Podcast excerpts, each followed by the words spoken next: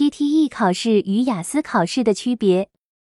嗯，那我个人的感受呢是这样，就是说，因为我做雅思呢也做了这个十年的这个样子，呃，我 我个人感觉呢，这个雅思考试的话呢，的确，尤其在最近这几年，有一些这种人为的压分，所以我们很多中国学生呢考的话呢，的确是考不出来一些国外的一些院校，包括一些移民机构，呃，包括一些移民局对他们那个成绩的一个要求，所以的话呢，因为本身我教雅思教的年头也稍微多了一点，所以这时候呢，我也觉得好像是想要尝试一些新的东西。那么这时候呢，PTE 考试的话呢，它是一个全新的一个考试，它跟雅思考试的话，应该说呢差别非常大。雅思考试呢是属于那种，就是我们目前还是纸笔考试，虽然说现在也有这个转型，也是要去向这个机考去靠拢，但是呢主主要呢它目前呢还应该是属于那种纸笔的考试。但是 PTE 考试呢是属于全程的机考，就整个考试呢，不管是你作答也好，还是呢未来的这个评分也好，都是在计算机上来进行的，所以呢它可以在最在最大的程度上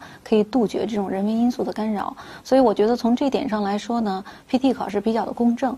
所以呢，我们中国学生的话呢，有很多同学呢是在这个写作。和这个口语上很难突破这个比较高的一个分数，呃，可能这里面有各种各样的一些说法，包括呢，有些人可能会说雅思考试现在是这个就是压分，大陆地区呢就不给这个高分，也有这样的一些说法，呃，但是我们大家还是应该多从自自身要去找一些这种原因吧。但是呢，我觉得呢，很多同学转考到 PTE 以后的话呢，的确就尝到了甜头啊，比如说像这。